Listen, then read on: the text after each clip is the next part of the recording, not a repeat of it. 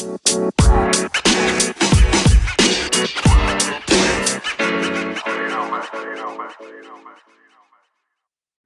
or welcome back to Rory's Truth yours truly, Rory. Hope everyone's having or has had a good day. I'm pretty excited for this episode because it's all about crime, as you can tell from the title.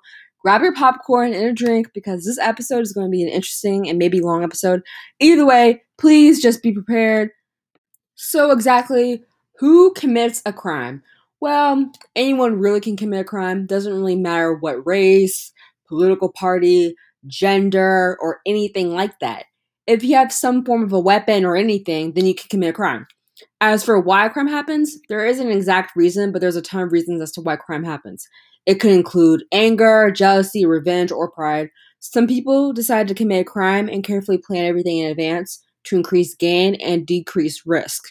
These people are making choices about their behavior. Some even consider a life of crime better than a regular job. Believing crime brings in greater rewards, admiration, and excitement, at least until they are caught. Others get an adrenaline rush when successfully carrying out a dangerous crime. Others commit crimes on impulse out of rage or fear. I don't know about you guys, but I love crime shows, documentaries, and podcasts. Like, I'm seriously up to like 3 a.m. watching some form of criminal case or something, either on YouTube, Netflix, or Investigation Discovery. I think I got my love for crime shows and documentaries and podcasts from my mom because she mainly watches crime shows and listens to crime podcasts. At first, I thought she was crazy, but every now and then I watch either a crime documentary or a crime series on Netflix, YouTube, or Investigation Discovery, and sometimes listen to a crime podcast. I was actually just listening to an episode from Crime Junkie be- podcast before recording this. It was for sure one interesting episode. Anyways, about a week ago, I seriously saw the craziest crime documentary on Netflix. I'm not going to say too much, but let's just say that this lady was married and had two little girls, and her husband killed her and the two little girls and dumped their bodies somewhere. That's all I'm saying. If you have Netflix, you should definitely check out American Murder, The Family Next Door to see what I'm talking about. It's definitely a crazy crime documentary for sure. Then Web of Lies is a series on investigation discovery that I check out every now and then.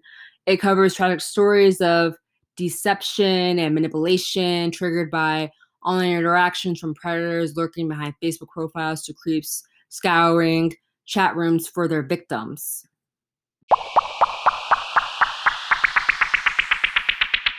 All right, so now I'm about to talk about two criminal cases. One of them happened six years ago, and the other one happened almost 15 years ago. Anyways, I'm going to get into it. So, the first case I'm going to be talking about happened almost 15 years ago I will also like to ha- give a little side note that if you are triggered by suicide, then I recommend that you skip this part of the episode. In the year of 2006, a 13, almost 14 year old girl named Megan Meier for weeks begged for a MySpace account. After weeks upon weeks of begging, Megan's mother allowed her to get a MySpace account, but also set a few rules. Like she couldn't add anyone she didn't know and things like that. After being on MySpace for about a few weeks, she gets this friend request from a good looking 16 year old boy whose name was Josh Evans. Even though she had never met him, she begged her mother to allow her to add him as a friend.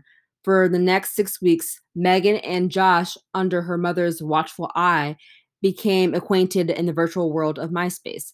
After school, Megan would rush to the computer. Megan had a lifelong struggle with weight and self esteem, and now she finally had a boy who she thought really who she thought really thought she was pretty. And then on Sunday, October 15th, 2006, Megan received a puzzling and disturbing message from Josh. It said, "I don't know if I want to be friends with you anymore because I've because I've heard that you are not very nice to your friends." Frantic Megan shot back, "What are you talking about?" The following day was rainy and bleak. At school, Megan had handed out invitations to her upcoming birthday party. When she got home, she asked her mother to log on to MySpace to see if Josh had responded. Why did he suddenly think she was mean? Who had he been talking to? Tina, her mother, signed on, but she was in a hurry. She had to take her younger daughter, Allison, to the orthodontist. Before Tina could get out the door, it was clear Megan was upset. Josh still was sending troubling messages, and he apparently had shared some of Megan's messages with others. Tina recalled Megan to sign off. Tina was pressed for time. She had to go, but once at the orthodontist office, she called Megan and asked, Did you sign off? No, mom, they're all being so mean to me. You're not listening to me, Megan. Sign off now. 15 minutes later, Megan called her mother. By now, Megan was in tears. They are posting bulletins about me. A bulletin is like a survey. Megan Myers is a slut. Megan Myers is fat. Megan was sobbing hysterically. Tina was furious that she had not signed off. Once Tina returned home, she rushed into the basement where the computer was. Tina was shocked at the vulgar language her daughter was firing back at people. I am so va- aggravated at you for doing this, she told Megan.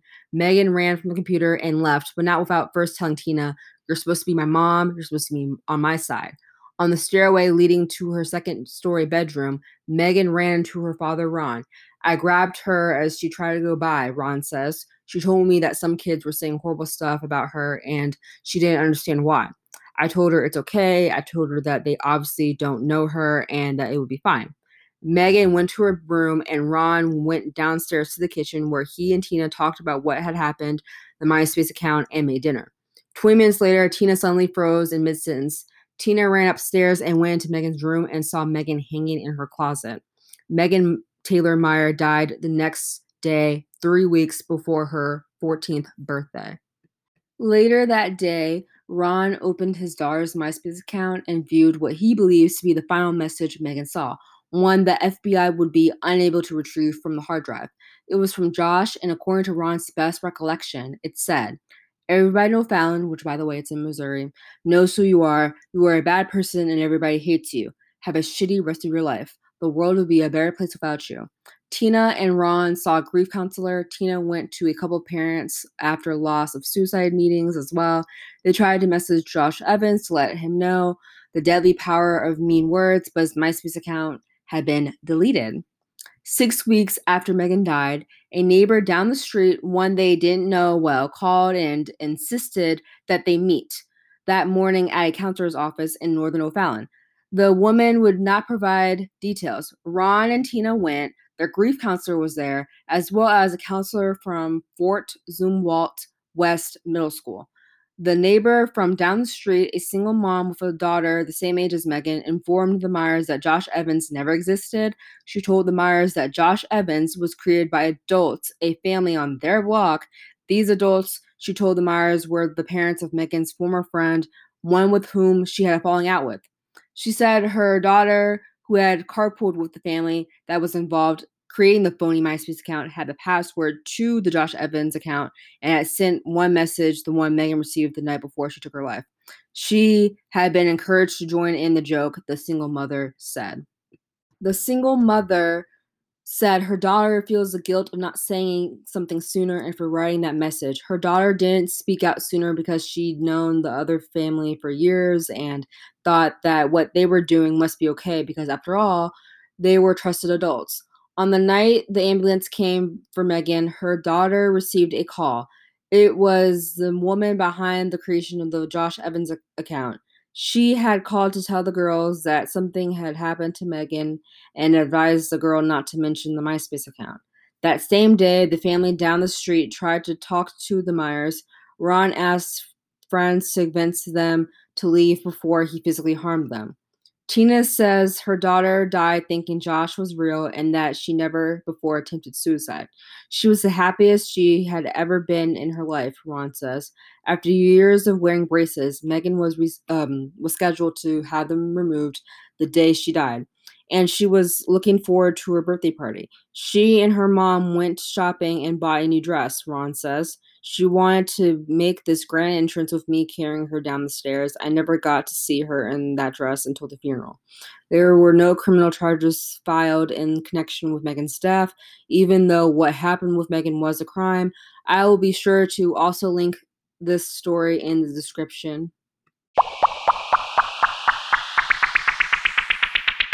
Okay, so I know you guys are probably tired of hearing my voice, but I have just one more criminal case and then I'm to say sayonara.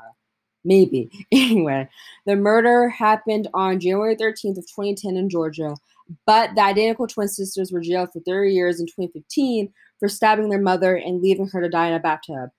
Jazz Maya and Taz Maya. I only am saying their names like that. I don't even know that's how you say their names because I went to go Google how to pronounce it their names and nothing came up and all that. So anyway, Whitehead were 16 when they stabbed their mother, Jarmecca Whitehead, 34, so violently that they served her spinal cord.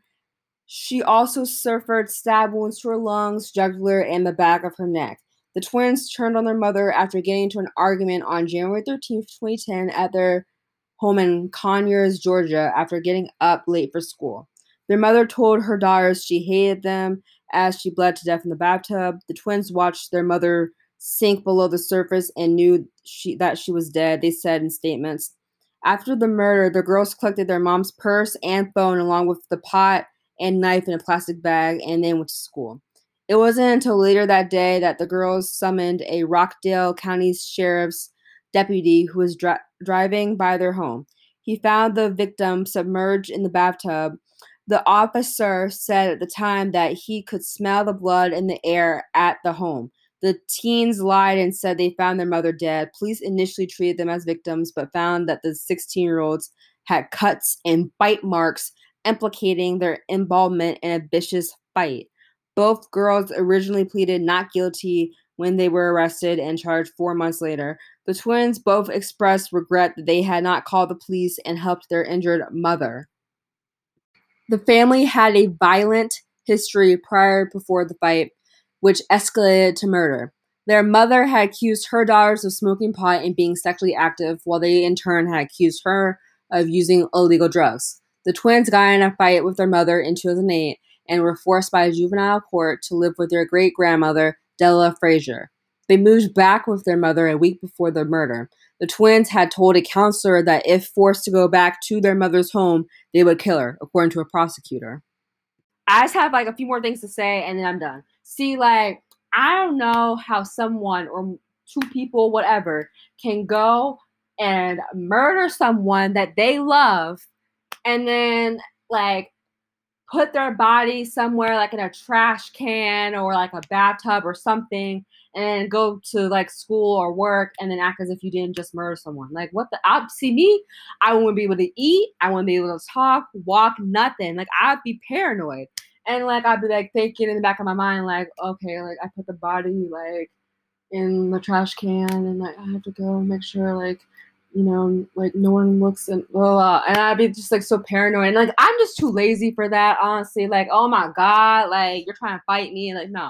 And it's just like, see, I would never, I would never do that. I would never go and stab someone, whether that's a person that I love or some random. You know what I'm saying? Like, see, me, I love my mom. Does she piss me off sometimes? Yes. Do I still love her? Of course. Like, does she get my nerves? Yeah, but I still love my mom. You know what I'm saying? I can't live without my mom. People say we look alike, which personally, me, I don't see it. But hey, people say, oh, like, are you our sisters? I'm like, no. But like, you know what I'm saying? It's just like, I don't know how someone or two people or whatever can just go and like kill someone that they love and then act as if like they didn't do, I don't know. Me, I, I, I, I wouldn't be, I don't, I don't know what goes into like the mind I don't know, but it's honestly though, like when I first like heard this like story, I was just like in shock because like, I mean that's her mom, like that's the woman that you know what I'm saying? But yeah, that's all I had to say on that. And that, my friends, is a wrap on this episode. If you made it to the end, thank you. I appreciate it. For Friday's episode, I'm going to let you guys know what's up with me since I know some of you are curious. It's going to be like a chit chat episode it will definitely be an episode you're not going to want to miss out on listening to. I hope all of you listening have a fabulous day.